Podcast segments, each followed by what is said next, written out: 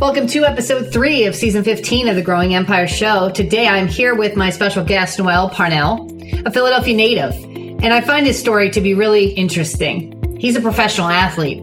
As a matter of fact, he was part of the 2008 Olympic team. His career prior to real estate was a scientist, but he still desired and yearned for more. And Noel's going to tell you all about his journey into real estate investing. At this point, he has a portfolio well north of $6 million, which includes land, single families, multifamilies, and commercial properties. He is an avid runner, swimmer, crossfitter, jujitsu, and Muay Thai athlete. But what I think you're going to really grab from his interview is how disciplined he was and creative he was, and how he started his real estate investing career. So make sure you stay tuned. You won't want to miss a bit of this episode. Welcome to Growing Empires, hosted by real estate entrepreneur and trusted investment advisor, Jennifer DeJesus. Growing Empires provides insight to building wealth through passive income producing real estate investments for those who want to build and manage a more profitable real estate portfolio. So, welcome, Noel, to the Growing Empire Show. I'm so glad that you're here. Thank you for having me. Thank you for having me. I'm excited to get started. So let's kick off this episode with you sharing a little bit about your background and the work that you're doing now. Yes, yes. So I am a uh, former pro athlete, former scientist, and now a full-time multi-family real estate investor and syndicator. Uh, so it's a lot that goes into that there. Um, again, I started my career really kind of spearheaded from the Great Recession in 2008. Um, as a result of that, I was laid off in 2009 from uh, GlaxoSmithKline. And from there, I kind of started my uh, house hacking and then kind of built a, uh, a portfolio by myself of over $7 million worth of property. I found my partners Tiffany Span and Lupe Chow about two years ago through Michael Blank. He has Dealmaker Live and things of that nature. I found him through there. We recognize what our superpowers are and kind of form like the Avengers, as I like to say it. and we have been uh, working collectively together um, for the you know for a little for the past two years. So uh, within the last six months, we've closed on a 164 units. Uh, we just put another 70 unit under contract in Lubbock, Texas. I was just actually out there on Wednesday, uh, actually touring it, but that just went under contract right now. And we're rolling out a lot of fun things now with education and things of that nature as well. Okay, wonderful. So, when did you actually start your real estate investing career? What year was it? All right. I so I like to say I started it back in 09 when I got uh, laid off. I kind of looked and it's like, oh man, how did how did the rich become rich? I was kind of like pissed at the world, like, oh, I'm getting laid off. They don't even know how hard we're working down here. And I literally was like googling how did the rich get rich, and it was real estate. And I remember, I kind of laugh at this now. I was going to Barnes and Nobles and I was like bookmarking like these real estate books. I was like, I could have purchased them, but I was like bookmarking them, and real estate wasn't as sexy then as it is now, so nobody was bothering it. I was going to the same Barnes and Nobles and I was just taking notes and applying it. So I would like to say my real estate journey started in 2009, but I didn't get my first property until about uh, 2014, 15. You know, I had a whole bunch of like no's before I finally got to a yes. Uh, and I was trying uh, everything from, um, you know, I did the house hacking, uh, which is my first primary home.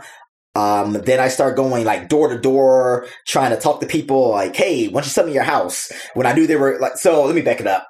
In uh, Philadelphia, they have a uh, foreclosure and tax foreclosure website, and it tells you when everything's coming to auction. I had the bright idea that was like, all right, if it's coming in March, I mean, if they have an auction that's coming in like August, September, let me reach out to them right now. What I learned from that was that empathy and tactfulness. No one wants to lose their home. They certainly don't want me knocking on their door, you know, on a Sunday afternoon, like, hey, buy me your, let me buy your house. I know it's going to the auction, you know, because no one wants to lose their home. It was such an asshole move of me. You know, I just didn't, I was just really selfish. I was just thinking like, oh, I just need to get a home. I wasn't thinking on the other side that no one wants to lose their home based on, oh, they couldn't pay their taxes or you know, they're facing foreclosure. You know, it's, it's having some empathy for people, you know, know that they're humans, you know? And so what I came up with that is that I would give options. You know, so I worked on one my sales pitch and how one I dress when I'm go to the properties and how I present myself and what I'm offering. So I'm always offering one like, hey, how can I help you save your house? One, how can me and you partner together to save your house? Or you can sell it to me or we just depart.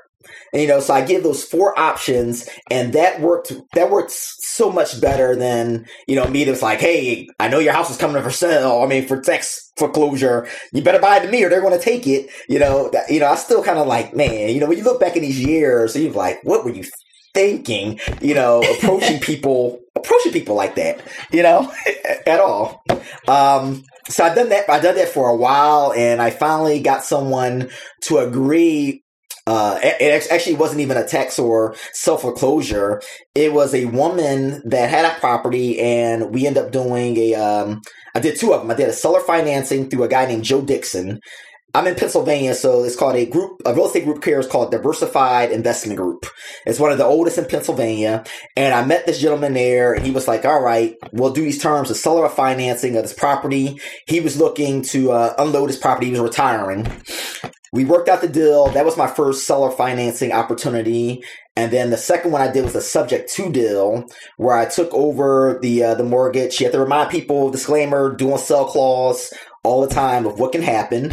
Um, that pro- that property was very promising. Uh, both of them were very promising. I still own both of them today, but that kind of spearheaded me kind of getting my feet wet in properties, and then um, I started being a network I want to choose my language uh, casually here, but I was at every network event every day of the week. If there was a network event in the tri-state area, whether it was New York, New Jersey, Delaware, or anywhere in Pennsylvania, I would try to be in a networking event every day of the week, trying to meet as many people as I can and learn as much as I can.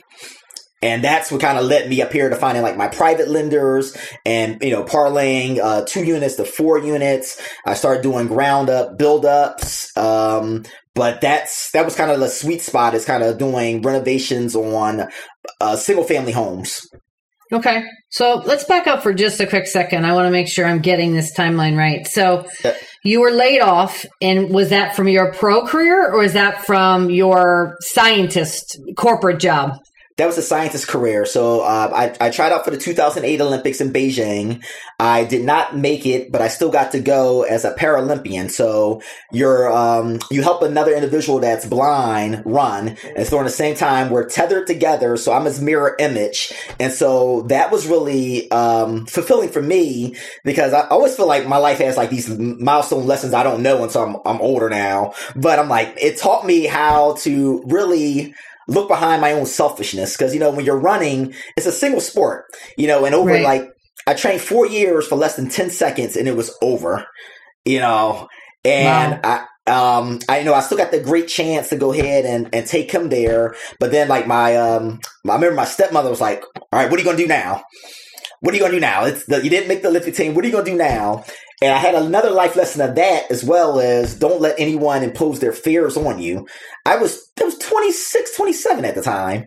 I was still young, but it was their fear. Like, what are you going to do with this running? Like, I still had my degree. I didn't even go to my, um, I didn't go to grad school yet, but you know, it took me down another path, but you don't let anyone else's fear impose. It was their fear out of love, but you can't let someone else's fear, you know, be imposing on you. Cause I was like, oh, they're, they're right. What am I going to do? When I look back at it, I'm like, I was 26, 27 years old. I was, if I can get those days back in the, in the, the blackness of my hair, all the grays I have now, oh, I would give, I would give for that.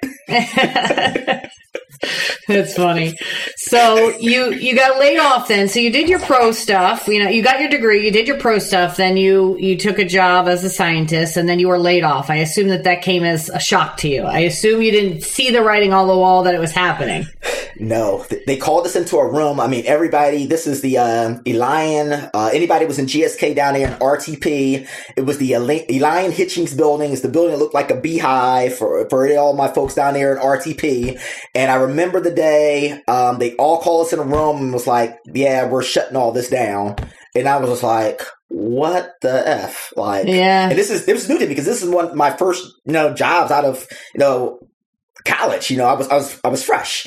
And so I'm like, this is what happens. Like, yeah. So that was, that was all new to me. So, so what made you venture into real estate? I know you said you kind of dived in, you Googled, you were reading books, but what made you say real estate and not let me go back and use my degree or let me go back to corporate America? So I, I use real estate in the sense that I first I was like, all right, how do the rich become rich? I, I found some stat at that time. It was like 96% of the people that were, you know, wealthy started with real estate. So I was like, all right, that's a great point. All right. You have options, you know, cause I, I don't believe money can buy you happiness, but money gives you options that you don't have to do the things that you don't want to do, or you can move and pivot when you don't have to. So I wanted that. And then when I got laid off, I was like, well, I need shelter. Uh, I was like, all right, so let's, let's make sure we figure out we can have some place to, you know, at least live, whatever. And so that's what kind of spearheaded into that there. Um, I did go back into corporate because I never hated my job. I still love science. I'm still like kind of a, a geek at nature. It's that I outgrew it. So, um, I officially left in 2016 where I kind of supplemented my income. Um, and that's when I left to go kind of full time in real estate. And um, I'm still still thankful for one my my education background and just my circle of pharmaceutical colleagues because when the pandemic hit, I was doggy paddling. You know, no one predicted like, hey, my tenants wouldn't have to pay. You know, you had some a-hole tenants that weren't paying anyway, but once they said no one has to pay and no one has to get out, my mortgages were still coming the beginning of the month as planned. I had I had no one from my mortgage company saying, "Hey, you know, we understand what's going on. You you can take these months off." I had to float my money, and I'm glad I took consulting gigs and things of that nature. I took some other positions in, in pharma just to hold that over until the eviction memorandums were over. Okay. So, all right, we're getting somewhere now. So you, uh, you know, you, you took another job, you were laid off, you took another job, but you were already immersing yourself into real estate. Absolutely. And I assume your ultimate goal at that point then was to live financially free, but also to escape your corporate job. Was that kind of in your mindset initially, or did that come at a later time for you? That came at a later time. I think I, I, I never was looking at it to escape my corporate job. Actually, I actually liked what I was doing. Um, I, I still tether between, well, I still weather between, um, maybe starting a, a small bio startup, biomarker startup later on in life. But I, um, that was never the issue. I think it became an issue when, um, my responsibilities for the real estate start outweighing and became, start becoming detrimental to my work. And once that happened, I was like, oh, all right, you need to make some decisions here. And it, it kind of really, it didn't happen fast, uh, because I, I would say if I had a timeline, I started doing much better at my job once I had financial independence. And these are like, um, I'm very methodical and, and, and metric, so I, what I keep. So my first thing when I was doing with my real estate, I was like, I want financial independence. So I was like, how many units do I need to net where I can actually keep shelter, food, insurance, and my, my car note? That's all I wanted, you know, and food in the fridge. It was just me. And so once I hit that number, I was like, whew, all right, this is passively coming in. I was good. But what that had me do is that my performance in the pharmaceutical world actually increased because I didn't have that anxiety like, oh my goodness, what if I do something wrong here or if I mess up? Are they going to fire me? Are they going to lay me off? You know, a lot of uh, these pharmaceutical places, there are type A, you know, where it's it's really grind, grind, grind, more for less, which is the world is coming to it now anyway. But my performance actually increased because I was like, all right, I can actually just focus on my job and not like walk on eggshells, making sure that's what I'm doing something incorrectly. Sure. And then I had another stage where I was like, oh, I'm over exceeding this right now, where now it's kind of, it, it did come to a point where I was like, oh man, I got to take this meeting during work hours. I was like, uh, I'm not, I'm not big on floundering and stealing time, uh, at all. You know, it's, you have to have some ethics and morals about yourself. So I did put in, I, I, my friends always say it's the longest two week notice ever.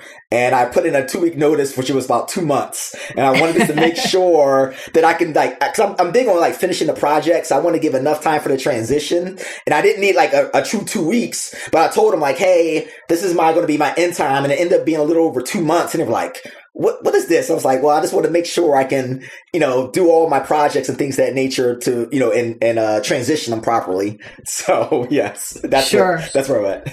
so when you got to a point where your income was starting to passively exceed what you were making at your corporate job, like you were able to provide all those things that you had mentioned, your shelter, your car, your insurance, your food. How many properties did you actually own at that time? Uh, thirty. So 30, well, it was 30 doors, but at that time, I think it was about 11 properties. Okay. So you're buying, I, you were buying multifamily, single family, a little bit of both? Small, small, at that time, it was small residential. So it was more uh, triplexes and quads. That's okay. what I, that's what I was buying. Okay. And I would and I would buy them um, with a an index that I needed to buy and rehab them at no more than sixty percent of the after rehab value.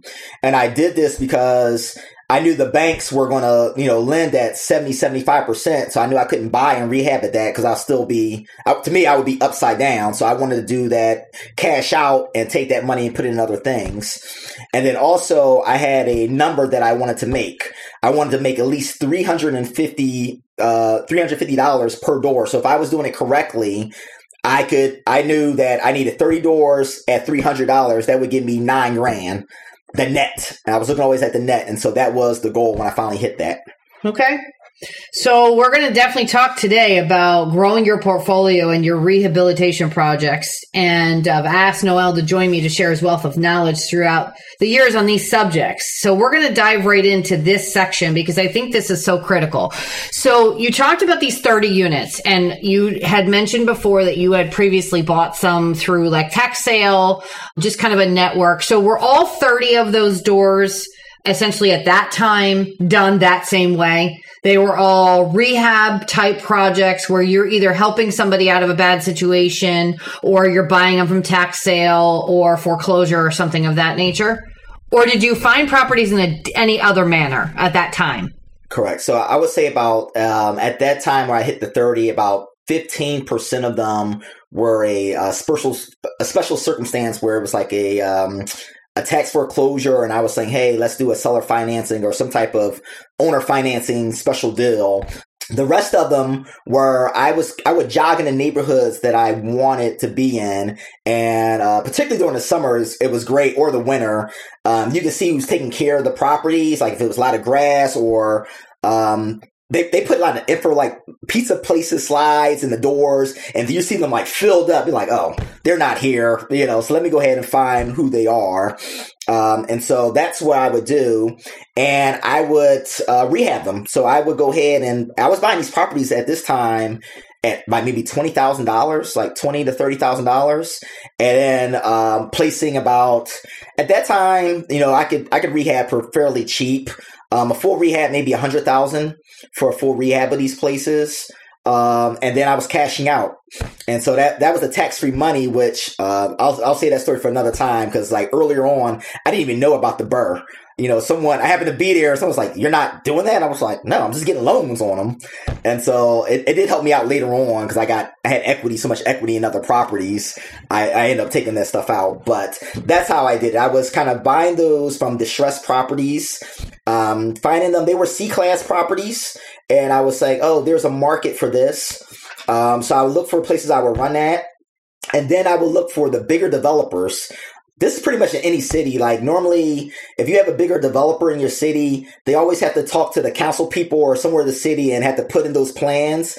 Those are always free to knowledge. And I would go on the borders of those areas and find, cause like I would be outpriced, but I would find on those borders of those areas and I would buy up those type of properties there. Okay. So you were you said you were doing some like seller finance deals. Were you buying things any other way? Were you buying some cash? Were you buying because of the price tag on them? Were you doing any other traditional financing methods? No, the only traditional financing uh, method I've used was my own personal home, which I uh, I house hacked out of those as well. I had four bedrooms, and I rented out every four bedroom, the couch, everything. Um, when I was house hacking, everything else was primarily through um, seller financing, uh, and I built a reputation uh, from the networking, and I found I, I, they're still they're like family to me right now. They're actually uh they they have a website now called one two three lending.com. Uh, their owners Karen and Michael Yalowitz. Uh, they taught me so much. They ended up being my private lenders, and if I brought the properties um, at below sixty five percent, I was getting hundred percent of purchase and hundred percent of rehab. And so I did have to pay like, you know, some, some soft costs as far as insurance and you pay the points, but it was, it was minimal to pair to the, the grand nugget of it all. But most importantly, they taught me about finance. They taught me about debt. Uh, you know, um, I, I, like I said, I'm, they were one of my, probably one of my favorite mentors. They probably don't even know they mentored me, but I would always just ask to pick their brains on how their, their relationship with money and, and having a good relationship with money and how that relates with, uh, real estate as well you know, um, which is another big thing. Because once I left my job, I didn't realize how bad I was mismanaging my money. You know, it was intermingled. And, you know, I was making six figures in pharma and I was making good money there, but I was like, oh, wait a minute. I was intermingling some things here and there. And then also I did wasn't filing business taxes. So I was getting predatory loans after a while as well because I didn't have two years of business taxes. So it's certain things that I learned and they helped me out a lot along the way. So I'm very appreciative of them. We're still great friends to this day. Wonderful. So you initially bought all these properties just by yourself, or did you have partners any anywhere along the way? Uh, they're all by myself. They were all by yourself. It yes. must have taken an incredible amount of time for you to source these deals, work work the neighborhood, right? And then you were talking about, you know, essentially rehabbing the properties too. So were you physically doing the work or were you hiring people to do the work? I was hiring people to do the work. And so I went through a lot of failures, um, knowing how to deal with contractors, knowing how to deal with the contracts. Um, I lost some of my own personal money that I was, I was having, that I was paying from my pharma job. Uh, I mean, again, it taught me another lesson of how to um, deal with contractors, how to properly do a scope of work, how to vet properly, and also to know what good stuff looks like. You know, you have to go to other people's projects sometimes to understand what a good rehab looks like. Because when you're new, you're like, oh, okay, that, that looks good. I, I once had an HVAC guy convince me of a a left-handed, what do you call it? You call it like this is a left-handed a HVAC, left-handed heater. And I was like, a left-handed heater? It's like, yeah, this is just a left-handed heater.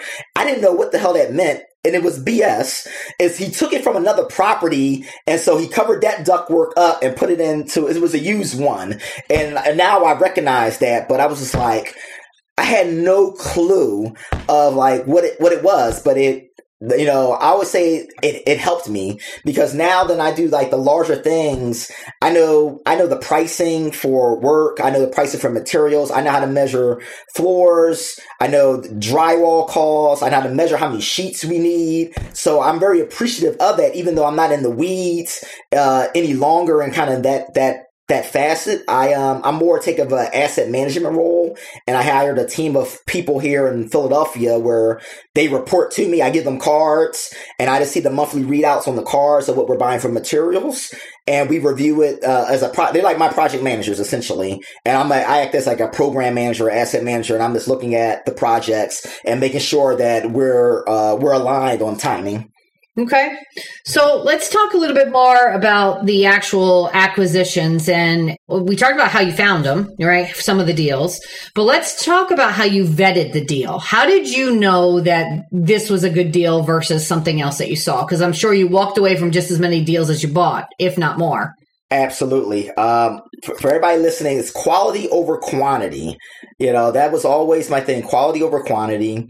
And one of the big things that I'm looking for is one, I'm looking for the, uh, one of the things I would look for, the after rehab value uh, in that area. And I would, you know, most banks would go out 0.5. I'm I would go conservatively and I'm like, what is it for 0.3? And always compare apples to apples, uh, you know, oranges to oranges. And then I would have what I call a, um, I would work a, uh, a formula called a maximal allowable offer sheet. I know it in my head now, but, um, I guess if I break down the numbers is that I want to have my ARV, Um, and then I'm going to have costs. My costs are maybe buying costs. I'm a, I'm associate 3% for buying costs. My carrying cost is another 3%. Closing cost is 3%. My margin of error is 1% and an equity or a profit is 20%, which gives me about 30% uh, that I will take off of that ARV for costs. Then I have another line item, uh, which is repairs. And so I always tell people like you always can get a contractor, but if you don't have a contractor there at that moment for your for your specified area, you can you can multiply the square footage per you know per dollar of what is going in your area. So I know when my Philadelphia, I can do $80 per square foot. Some of the high end areas, they may be building at $120, $130 a square foot. So I would, I would normally say, all right, if this is a full rehab, I'm going to say, if this is a, um, 2000 square foot place, I'm going to say I need everything. So that means 2000 times, uh, $80. That is going to be my rehab cost there. So that would actually, you know, give me $160,000. So I know right now that that's that right there. So that's going to give me a good uh, notion. So now I'm just going to do is I'm going to um, take the ARV minus the 30% of cost minus that repair number I just gave, and that's going to give me a figure. And then I'm going to take 15% from that figure, and that's what I'm going to start my negotiation price at. So if we had a, uh, let me get a calculator real quick. So sure. out there, if you have a calculator, let's say if you have a property that's worth five hundred thousand dollars, and we know that we'll, we'll take that thirty percent cost. So that means that's um that's one hundred and fifty thousand dollars in costs. And we already said this is a 2,000 square foot place, and we're going to say we're rehabbing it $80 per square foot. So now we have $160,000. So we already know that our re, our after rehab value of this property is uh, 500,000. So we're just going to subtract that 150,000 and that 160 $160,000 and that gives you $190,000 as your maximum allowable offer that I could place in for that property. Um, then I would also just uh, times it times 15. So that 190,000 minus 28,500 is 161,000. So that's how I will start my negotiation. And so that's where I would, that's where I would start at. Okay. Um, and so, so, that's so that that would that's uh, I would I know those rules by heart. So now when I go into a property and area, I can kind of pinpoint and, I, I, do it well enough. I'm like, oh, I know these houses here. I, am familiar with the area. It's just like clockwork in the head. But I remember um, Danielle Smallwood works for uh, KW. She took me around in the summer of 2015 and I always owe her a lot of credit. She she helped me out with this. She knew I wasn't buying anything. I just want to perfect my craft. And I was like, I just need you to show me houses, six or seven houses a week. And I would just go and I would just underwrite them just for practice. I was like fixer uppers and I would just want to practice, practice, practice, practice, practice. And I, um, I owe her a lot of, uh, credit, um, just for, you know, just giving me that time, you know, because she's a licensed realtor and she would just get, you know, walk with me these properties. And I was like, I'm just looking to practice. And she did that for me. Um, and so I'm always grateful for her. The episode will continue in just a moment. As an investor, we know it's important to stay on top of market trends and real estate opportunities that add value to your portfolio. We also know that having a trusted source of reliable information to help you stay a step ahead of other investors is critical to your success. If you're interested in having these types of resources, as well as access to me and my team, I invite you to join the Empire Investment Club, a free service that gives you an easier way to make sense of today's and tomorrow's real estate opportunities. As a member of the Empire Investment Club, you'll get access to relevant resources and investment focused experiences such as live interactive webinars, market trend presentations, and investor socials designed to equip you with what you need to succeed. So, whether you're an active investor, passive investor, a combination of both, or just starting out, the club is where you'll get what you need to build a portfolio you love. To join, just head over to jenniferdejesus.com, sign up, and we'll see you in the club, where everyone's on a journey to becoming a better investor. So you talked about immersing yourself in books and you referenced investor meetup groups, networking events. You referenced uh, Michael Blanco. I know does a phenomenal podcast as well as training sessions. So you're you're getting all of your education from resources outside of you, right?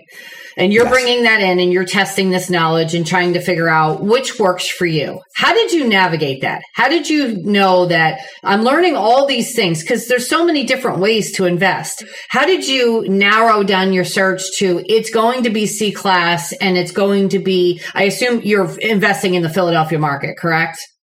Uh, I'm in Philadelphia. I'm in Texas. I'm in Kentucky okay. and, and Georgia.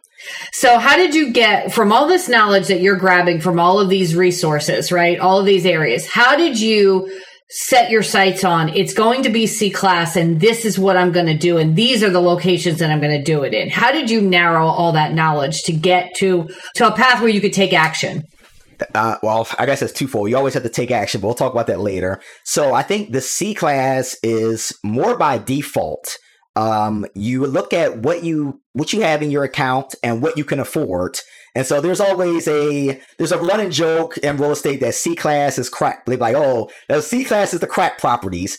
N- not necessarily. You can make you you know. I always say that you know singles and doubles will get you to the Hall of Fame just as quickly as home runs do, and you have to start somewhere. You know, as long as you're looking at a trajectory. So I started with C class because it was the easiest to get into uh, for what I could afford and what I can navigate, whether with seller financing or with my private lenders. But now I, um, as I'm, I'm scaling up, I'm going more into the B and A classes. And I chose areas now that um, I still have some things in Philadelphia to finish, but I don't do Philadelphia anymore. I'm more prone to red states uh, just because the landlord laws are a lot more friendly. Um, I kind of learned that through the pandemic. Um, so I was like, you know, got burned once. I don't need that lesson again. So I've been, uh, I've been a lot, I've been in Houston a lot, Lubbock, Texas, Louisville, Kentucky, and, uh, Marietta and, uh, Decatur, Georgia. Those are the areas that I, that I am. I also like Tennessee as well, but those are the reasons why I transitioned to those states and those classes. And as you go up, um, you know, particularly getting bigger into the commercial real estate, it's important that I, you know, I compound my my C classes for my net worth because, um, you know, uh, it's a ratio of one to one when you're buying a building. So just because I get eleven million dollar building doesn't mean I'm going to get it because you know the commercial lender is going to say you need to have eleven million dollars in net worth you know and so when i need to get up into these upper buildings that's where we combine our powers me and me tiffany and lupe and we go ahead and get these b class properties and eventually you know you may want to move into a um I still like the B areas because you know the A's are very stable, but it doesn't give a lot of room for our investors like to squeeze any juice out of it left. You know, may, maybe in maybe 10, 15 years, I'll just predominantly do A class properties. But right now, I'm trying to squeeze the juice, provide value add, and and just present um, great great living spaces for for individuals. I'm big on culture, so once we have like with the property manager, we're we're like we're learning what religions people are part of when their birthdays, because it's you know we can send free e, e like e cards you know, it's, it's about presenting a culture for people where we have inclusiveness and they feel this wanted and love. And when you're changing over, especially a C class building, you have to change the culture of that building, you know, and make people know like, hey, there's new sheriffs in town. Uh, you know, we're loving and caring for you. We're presenting this, and we want you to take care of it just as much as we're trying to take care of you guys. Sure.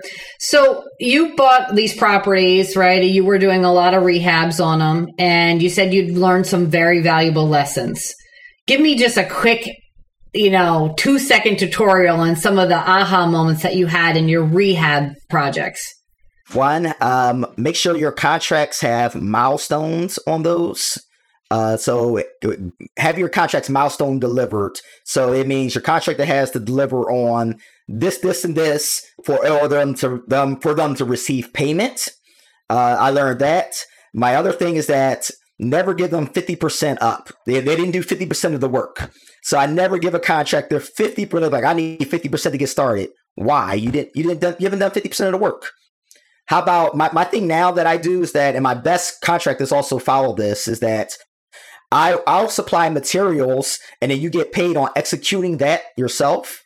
Or guess what? you front your your own your own uh, labor, and then guess what? I'll pay you afterwards, and I'll put them on a biweekly schedule of every two weeks, and I do that through uh, Amex. And so I'll tell them they should set up an account where I can pay them through my Amex. Because if you don't know, Amex will take back anything. If you tell them like, "Hey, they didn't complete this," I can call Amex up and they'll be like, "All right, we'll take that money back from them." So this is an extra level that I use to kind of secure myself, you know, with that. Um, I'm big on buying my materials. I had a situation where it put me in a precarious situation where one of my HVAC uh, technicians for a four unit building I was doing uh, died for COVID, from COVID during the pandemic. Oh man! And he had my units in his storage, and I'm I'm trying to figure out how to talk to his wife, you know, and still be compassionate about that, but knowing I still have a business to run and I need, you know, I had almost fifty thousand dollars worth of of material for my my my heaters and uh, AC condensers that need to go on my units. And you know that's that was a hard thing to deal with, you know, because she's trying to deal with the fact that she doesn't have her husband any longer. Right. You know, where you know their children doesn't have a father any longer, and I still have to you know navigate that. Like, all right, you know, the empty, but also I'm running a business as well, and I need to complete this project because I'm paying I'm making payments on this every month. Sure. Um, so I always hold my materials uh, now in a, in, a, in a storage or warehouse. I can no longer kind of let the guys just kind of hold hold it there themselves. Sure. Because uh, that was just a very it, it was just that was a no win situation for for me at all. You know, either way you look at it, I was going to be again an a hole because I had to ask for it, and it it just sucked. It sucked. Do you still use the same contractors today? Uh, yes. So I still have I have a team of three. Um, I have which I call my A team. Uh, and then they're not. I'm a C team, but they're two Bs. But my guy that's really good. Um, I kind of put him on a lot of jobs to keep them working. So yes, I still keep them there. Okay. And we understand and we understand how we work. Um, I have a uh, end of the year celebration for everybody that's kind of thanking everyone there. I also try to get them and teach them how to own their own properties as well. So they're that's not fixing things up for me. They can build for their families as well. You know, I think that's um I like to think that's one of the reasons that we work so well together. I never like to say anyone doesn't uh, work for me. I, I like to think we all partner together because I need them as just as much as you know we need each other. How important do you think those relationships have been in your career, in your success in your real estate investing? I, I, can't put a number on it. It is relationship. Those relationships are everything. And I mean, and once you find, you know, a, a good, a good person, a contractor, um, you pretty much hold on to them because people are always like, "Hey, you know anybody good?" I'm like, "I can't give you my guy. I'm sorry. I need to keep him working. So I may give out somebody else that I'm like, I can't give you out my guy because he's that good. It's almost a little selfishness. It's like, listen, I can't. That's my girlfriend. I can't. I can't lend out my girlfriend here. You know, like that, that, I just can't do it. You know, I have another person here that can help you, but I can't. Not my main squeeze. Yeah, I completely understand that. So how did you how did you scale beyond all this? So you had all these deals, you had like 30 doors and you know, where are we today? How many how many doors do you have that you own personally or with partners? Yeah, so personally I'm at 123. Okay. By, by myself and with partners we're at 2 238 right now. Okay. So where where in that timeline did the partners start to come in when you started to do things with other people? Um, so that came in where I wanted to um, buy apartment buildings. I didn't know how to underwrite apartment buildings, and so I found the um, I didn't know how to underwrite, and I was like, "All right, how do you how do you do this?" And I found the Michael Blank uh, podcast. I was listening to him, and I was like, "You know what? I'm going to join his mentorship program." And I did. I joined this mentorship program, and I got a lot out of it. I, I learned how to underwrite. Uh, you get access to its SDA and um, a lot of members of this team. Uh, so I'm always grateful for that there. And that's where I met Tiffany. Um, and me and Tiffany met at a conference. Uh, we were just kind of sharing. She's in the uh, DC area, and we were just talking about goals and where we want to go. And I would say this is always very important for anybody that's looking to partner is that people grow uh, they grow all the time, every day by day, year by year, and it's always uh, good to be transparent on what your needs and wants are, because it's like a marriage. Uh, I, I would say it's a marriage. You need to be able to be transparent what what your needs. So our needs and what we talked about, you know, two years ago are completely different to what they are now. Because now we're doing, we're we're about to roll out you know mentorship we're about to roll out training classes and things of that nature. We never talked about it right there but that was a need for one of the partners and you you have to you have to understand though like i guess that guess what?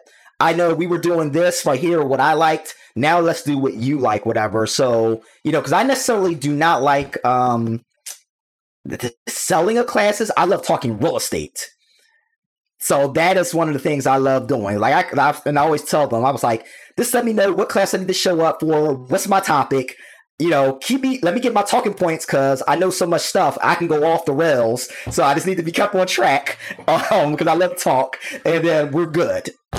Um, but that's how we got into our partnership. And uh, she does like the back office stuff. So I do asset management, acquisitions. She does uh, every everything else that people don't see as far as the the snow bio, the active campaign, the newsletters, you know, um, making sure the the bank accounts look look great. You know, um, Lupe Chow does our capital raising, and I was like, you know, she can raise. You know, I, I've seen her raise over you know two million dollars in a month and a half. You know, I don't know what you know, I don't know if she has like mob with her, like I'll put you in the trunk. I don't know how she does it, but she she does it. She's amazing as she's amazing at it, and I'm thankful for both of those ladies. You know, um, they're amazing. They're this they're just awesome, and they still do their own things. Like I know they purchased the marina. You know, I wasn't interested in the marina, um, but they purchased the marina in uh, Missouri or Michigan somewhere. It's pretty awesome, you know. But I'm like, I'm just so proud that uh, I like to say like we found each other because we really feed off each other. Um, we're very honest. Uh, you need that honesty in partnerships. We don't sugarcoat stuff. So I don't like to say it's arguing, but we do stress test each other because we're looking out for, you know, our investors. That's very important to us is that our investors. And when you're syndicating, you're taking someone's nest egg essentially, and you just want to make sure like you're you're you're taking care of that baby you know? Right. it, and so that's and it's important that you have par- partners like that. That's just not like there's nobody's like a yes man or yes woman there. It's like all right yeah let's just go on with it.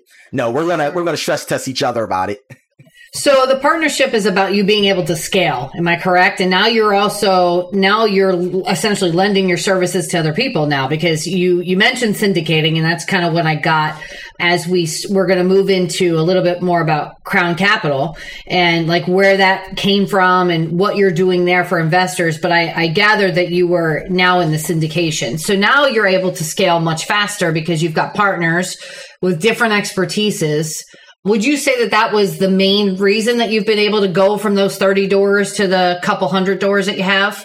Uh, yes and no. I would say no. I, I could have been on the same trajectory by myself. It had just been a lot slower. And my main goal is to move, I need to increase my net worth within the next 15 years expeditiously. So my main goal, I think you answered this before. I may, I don't think I answered it, is what, I guess what what has motivated me to do the scale and I want to own a football team or a sports team, uh, like an, a minority ownership. That's the ultimate goal. I'm using real estate as a vehicle to buy into either a baseball team, football team, hockey team. I want to use that for, uh, I want to use real estate as a, a, vehicle to get into that. And so, uh, you need your net income to be a, a certain, um, excuse me, your net worth to be at a certain level and I could not scale it at the time that I want to be at doing it by myself. Sure. So I needed my partners to help me to grow faster. And okay. so that's the main reason. All right. So tell me about Crown Capital. What is Crown Capital? Crown Capital is like we're Risley, we help busy professionals know that they have other avenues to invest other than 401ks. That's why we have a thing called Wealth Without Wall Street. Um, you know, there's you know we learn so much every day, and we like to like every time we give webinars.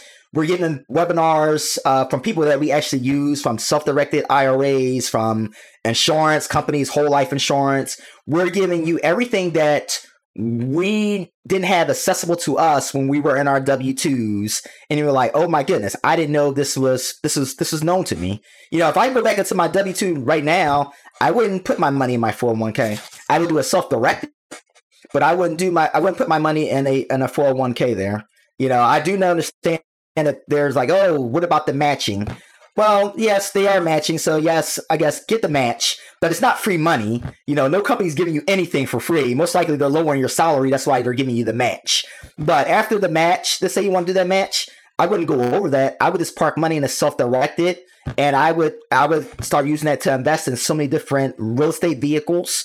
Um, we our, our our preference is real estate, but we don't tell people oh, you should be in the stock market. Because I keep my money in the stock market as well. I just know my returns over the last 12 years, real estate has been kicking the stock market's ass. You know, and this is just me like I'm for real. Like I think my returns on average have maybe been like four to five percent.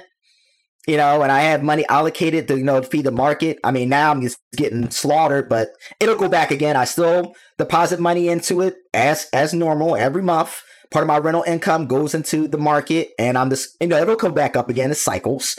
But when I look at it, you know, com- in this comparison, real estate just does so, it is, it's just so much better and it's tangible. You know, I can physically touch it.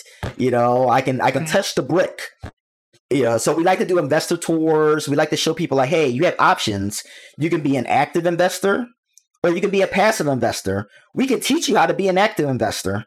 You know, you may say, guess what? I like what your guys are offering, but you know, maybe I want to do my own thing. That's fine. We can teach you how to do your own thing. You may have a great network where you can do that. We believe in abundance, so we're not trying to hold nothing back or say, "Oh, you can't look behind the closed curtain."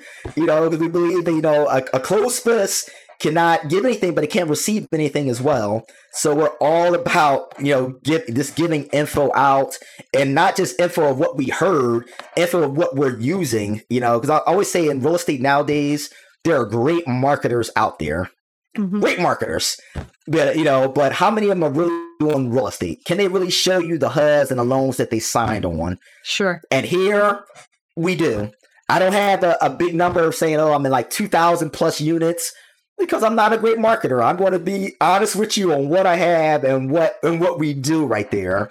You know, sure. so that's really important to us. You know that we're not great marketers. We're just great real estate investors. Okay, fair enough. So Crown Capital is you you have blogs, you've got resources on your website. I saw that for investors starting out.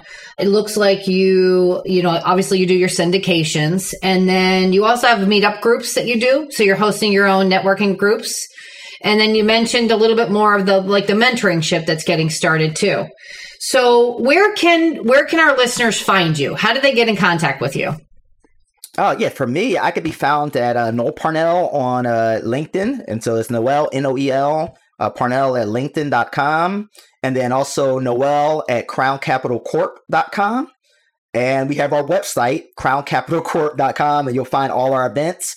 If you're in the uh, DMV area and you're listening in, we do have another uh, networking event coming up on June 8th. Uh, and we do uh, webinars. We kind of uh, postponed them from the summer, but we do them every Thursday evening. And we're just giving out, you know, they're just come and come and go, but everybody is the, we're going to pick them back up in the winter. You know, summer, you know, at 7 p.m., people want to enjoy, you know, the extra sunlight. We sure do. We know it's a, a long week. It's at the tail end of the week for their families and things of that nature. But the winter, we'll start picking it back up again. All right, fair enough. So if if you had to give me one tip for investors, just one, your best best tip, what would it be? They're gonna laugh at me with this. So I said it's because it's one of my favorites. It's from uh oh man, I I only one right. Only one. You can only give me one. Oh, uh, okay. It's uh, it's all right. It's so uh, oh you got me with this one. All right, so I'm gonna go with this one. it's it's better to be prepared for an opportunity that you don't have than to have an opportunity and not be prepared. I like it And and what that is means is that you should I always I always talk about how many years I went without getting a property, but I was still always working on the craft. So when it did come, I was ready to receive it. You know, I never doubted myself, and so that's what that phrase really really means. But I have about good three of them that she used. That, that was really hard right there. So that's that's a good one. had to pick between the three, but I you had to pick one. You had to pick one. Well, Noel, I think uh, you are you're such a inspiring personality uh, and person. You know, from from all of your you know, different ventures in life to how you kind of navigated it all to real estate and the success that you guys have now had with Crown Capital, your own personal success in investing. I can't thank you enough for being a guest on the show. And, um, you know, I hope our listeners will reach out and, and get a hold of you at crowncapitalcorp.com. Great, great, great. I, look, thank you for having me on. Listen, I would love to be on again and show you how this is a, a personal deal I did. It's a 20 unit in Houston. I got a 20 unit in Houston under a special financing for under five grand. And wow. I took that over five grand. I got that's a that may be an episode in itself how I structured it, how I came together. But I did that uh, for five thousand dollars, a twenty unit in Houston, Texas. So wow, that's fantastic. Well, I'm sure we will have you back again as a guest. And again, I really appreciate your time today. Thank you so much. Have a great day. All right, you too. Bye bye. Bye bye. I hope you enjoyed my interview with Noel Parnell. Make sure you stay tuned for the rest of season 15. And until next time, take care. For more information about how Jennifer can help you plan, develop, and manage a strong real estate investment portfolio, visit growingempires.com.